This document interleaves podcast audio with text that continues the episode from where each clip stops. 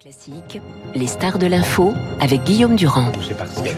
Jérôme Jaffré, bonjour. Vous êtes en train de bavarder avec Guillaume Tabar. Vous allez être puni politologue le plus expérimenté, disait chercheur associé au CIPOF. Une carrière longue comme le bras et surtout la capacité donc de réflexion. Dans un article que vous avez donné au Figaro la semaine dernière, vous disiez au fond l'erreur au départ, parce qu'on va prendre les problèmes les uns après les autres, il faut toujours un peu d'ordre dans cette journée qui est une journée clé, c'est d'avoir prononcé du point de vue du président de la République l'idée que c'était une réforme qui mettait en avant la justice. Et en fait, on se rend compte que carrière longue, euh, de gens qui ont commencé à travailler très tôt, femmes d'ailleurs, c'est d'ailleurs ce que dit le gouvernement maintenant, il y a beaucoup d'ajustements euh, qui vont avoir lieu. Donc c'est ça qui, d'après vous, au départ, a peut-être mis le feu aux poudres.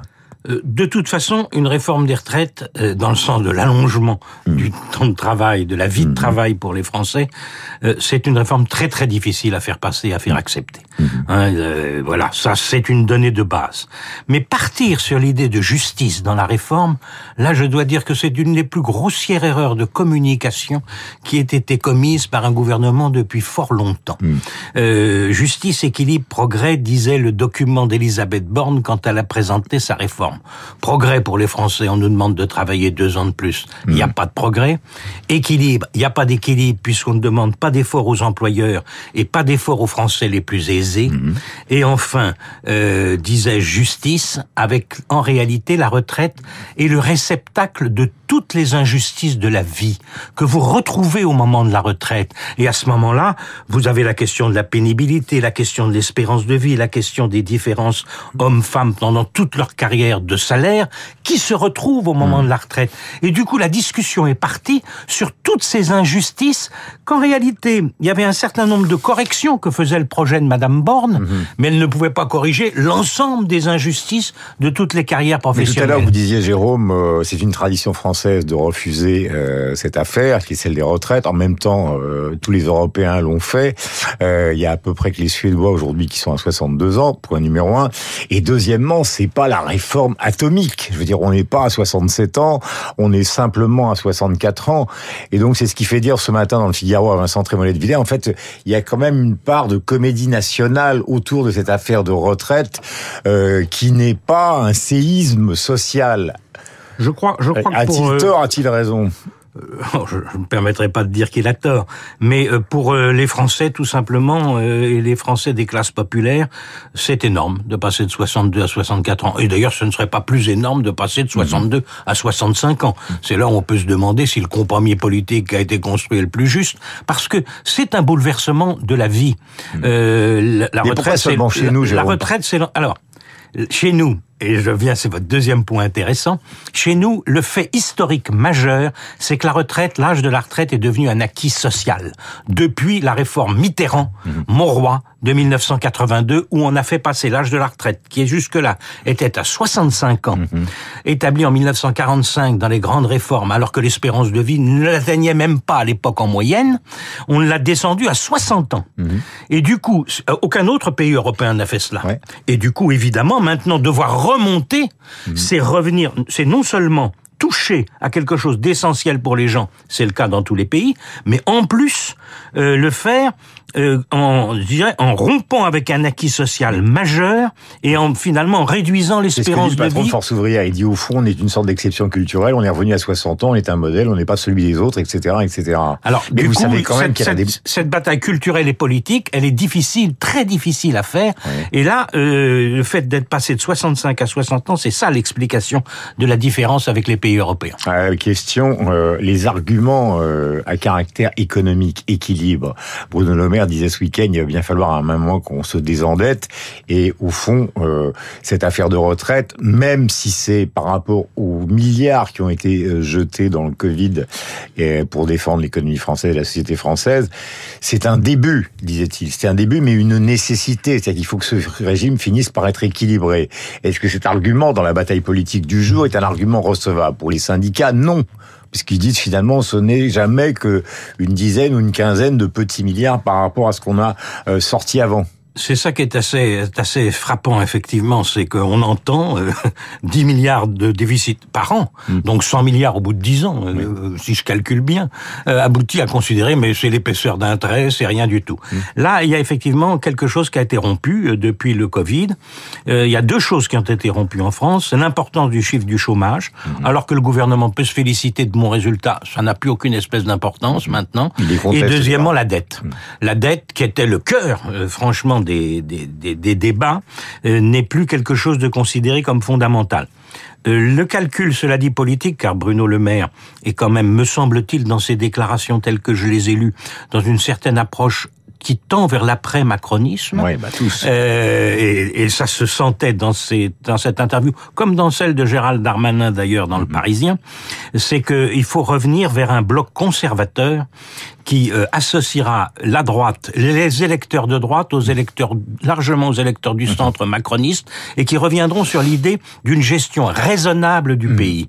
Et ça, Et puis en même temps, on dit bordéliser, c'est-à-dire on essaie de, de, de ressouder justement euh, le centre, le centre droit et la droite classique. Voilà, c'est ça, et, mais qui du coup, je dirais, déborde du macronisme qui voulait dépasser les notions de gauche et de droite. On est en train, en fait, de revenir. La NUPES rétablit la notion de gauche assez radicalisée, il faut bien le dire, et euh, d'autres, euh, dans, la- dans la direction de l'après-macronisme, sont en train de reconstituer une alliance du centre et de la droite. Euh, question sur le pointage. euh, alors, il y a les députés qui sont les députés LR. Bon, Ciotti a dit officiellement qu'il allait voter la réforme, qu'il trouvait que c'était responsable.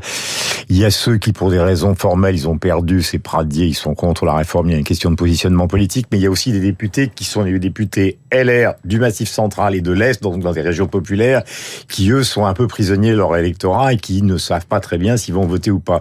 Si on fait un pointage euh, version Jaffré, ça donne quoi entre Barbara Pompili à l'intérieur du camp présidentiel, entre les LR, entre ceux qui sont partisans euh, de l'ancien Premier ministre et qui ont l'air, pour certains d'entre eux, euh, assez opposés. Est-ce que ça passe ou est-ce que ça passe pas?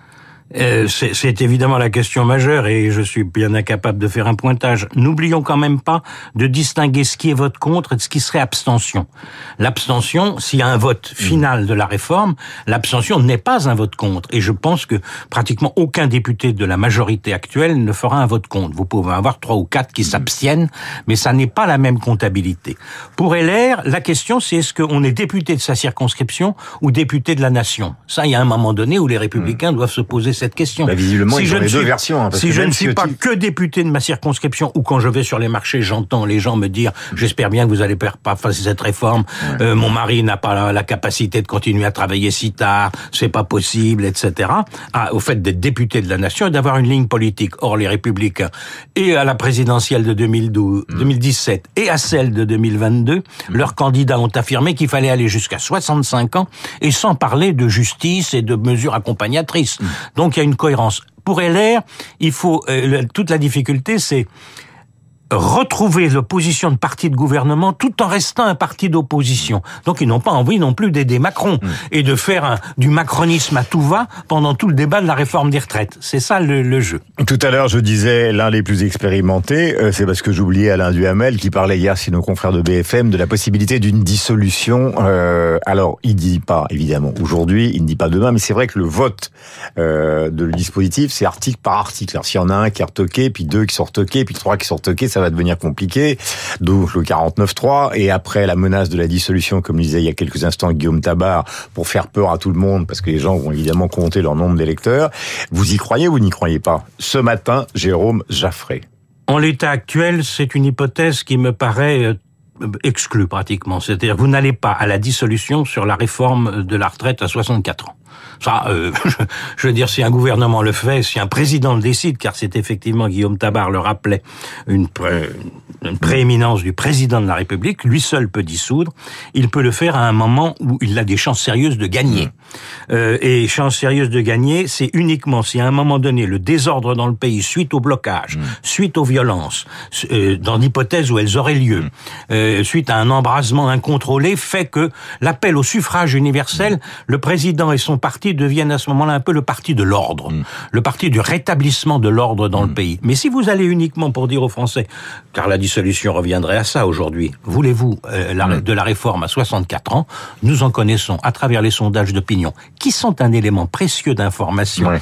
Le politologue expérimenté de tant d'années passées dans les instituts de sondage. Opinionway, il donne confirme. 61% opposés, mais 68% des gens euh, qui considèrent que la réforme va passer. Donc on est ensuite dans une sorte de schizophrénie aussi.